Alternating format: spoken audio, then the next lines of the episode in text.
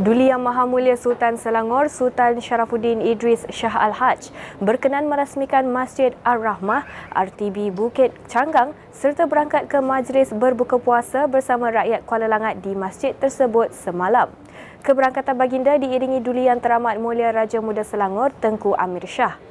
Dalam majlis sama, Tengku Amir Shah berkenan mengagihkan sumbangan Aidilfitri kepada 454 asnaf sekitar daerah itu membabitkan 109 fakir, 224 golongan miskin dan 121 golongan mu'alaf.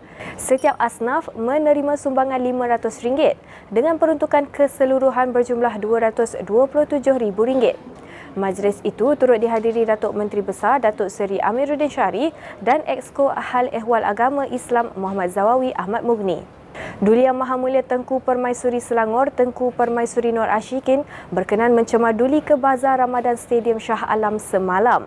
Baginda yang mengenakan baju kurung berwarna hijau turut membawa mangkuk tingkat warna sedondon bagi menyahut kempen mengurangkan penggunaan plastik. Tengku Permaisuri Nur Ashikin meluangkan masa kira-kira satu jam membeli pelbagai juadah berbuka puasa selain beramah mesra dengan peniaga dan pengunjung bazar. Kelihatan beberapa peniaga terkejut dan teruja ketika baginda mencemar duli ke gerai mereka. Pembinaan Pusat Setempat atau One Stop Center Pejabat Tanah dan Galian Negeri Selangor PTGS di tingkat 1 bangunan Sultan Salahuddin Abdul Aziz Shah Shah Alam akan memudahkan urusan pelanggan melaksanakan pelbagai urusan tanah. Datuk Menteri Besar Datuk Seri Amiruddin Syari berkata, pusat setempat tersebut telah beroperasi sepenuhnya mulai 1 Mac lalu dengan perkhidmatan sekitar 40 kaunter hadapan. Selain urusan tanah, beberapa urusan lain berkenaan program kerajaan negeri akan dipertimbangkan untuk dilaksanakan di pusat setempat berkenaan. Beliau berkata demikian selepas pelancaran pusat setempat pejabat tanah dan galian serta hari tanpa tunai pentadbiran tanah Selangor di bangunan Sultan Salahuddin Abdul Aziz Shah Shah Alam pagi tadi. Mereka mempunyai lebih kurang 40 kaunter untuk urusan-urusan uh, hadapan urusan tanah dan uh, ia akan uh, mempermudahkan maknanya di sinilah penyerahan pembayaran dapat dilaksanakan uh, dan juga pengambilan dapat di, dapat dilaksanakan uh, untuk mengurangi kesesakan-kesesakan yang telah timbul akibat daripada uh, urusan tanah yang banyak.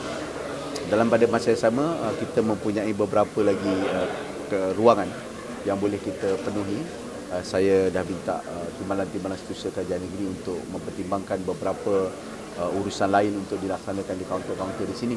Antaranya ialah uh, urusan berkenaan dengan pinjaman dan juga beasiswa di Selangor dan juga beberapa program-program inisiatif peduli inisiatif apa iltizam Selangor penyayang yang telah uh, yang telah ada sekian lama dan mungkin di sini menjadi satu tempat sehenti untuk beberapa urusan uh, urusan lain kerajaan negeri selain daripada urusan tanah pada masa depan. Selain itu ialah hari tanpa tunai bagi urusan tanah negeri Selangor yang sebenarnya diadakan pada setiap Rabu dan telah bermula dan telah mula sebenarnya secara rasmi ataupun secara uh, orang ramai dah mula setiap Rabu mulai bulan Januari yang lepas. Dan ini dah masuk bulan yang ketiga. Dan sebab itu kita dapat lihat ada uh, ada respon yang sangat baik dan ini uh, dapat dibuktikan dengan kesediaan uh, rakyat dan juga penduduk yang telah mula transform kepada pembayaran uh, tanpa tunai atau pembayaran di dalam talian bagi transaksi-transaksi selain daripada pembelian runcit sampailah kepada urusan kerajaan. Perdana Menteri Datuk Seri Anwar Ibrahim mengarahkan kementerian dan jabatan mempersiapkan infrastruktur serta kemahiran sumber manusia untuk menerima pelaburan asing yang kian rancak di negara ini. Katanya pemindahan teknologi dan latihan khusus tidak akan berlaku jika pelaburan yang masuk ke Malaysia tidak diberi peluang kepada anak tempatan. Menurut Anwar, Kementerian Kewangan perlu membantu menyelaraskan bidang yang kurang termasuk berkaitan kemahiran sumber manusia sebagai persediaan menerima pelaburan asing.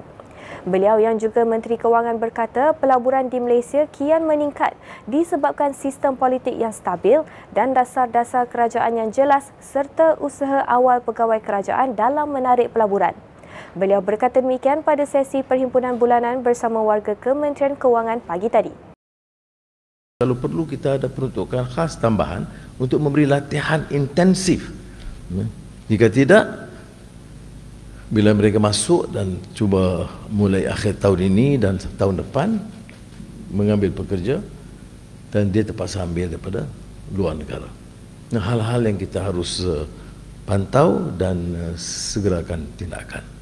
Saya um, percaya uh, saudara yang cukup pengalaman dalam pelbagai bidang ini dapat uh, mengenal pasti beberapa langkah perlu yang diambil ya. kerana saya lihat soal pelaburan kedatangan pelaburan itu kian rancak ya. dan um, bila umpamanya AWS masuk mana beberapa minat negara lain untuk uh, mengasaskan data center itu dah banyak ya. termasuk negara China daripada Singapura dan beberapa negara lain jadi dia ada snowballing effect untuk meningkat dan kalau hanya kita tunggu pelaburan kita tak siapkan ya, jentera ke, uh, kemahiran, pekerjaan, infrastruktur, itu akan jadi masalah. Bila mereka masuk, uh, keperluan-keperluan prasarana kian bertambah. Sekian semasa hari ini, terus layari platform digital kami dengan carian media Selangor dan Selangor TV.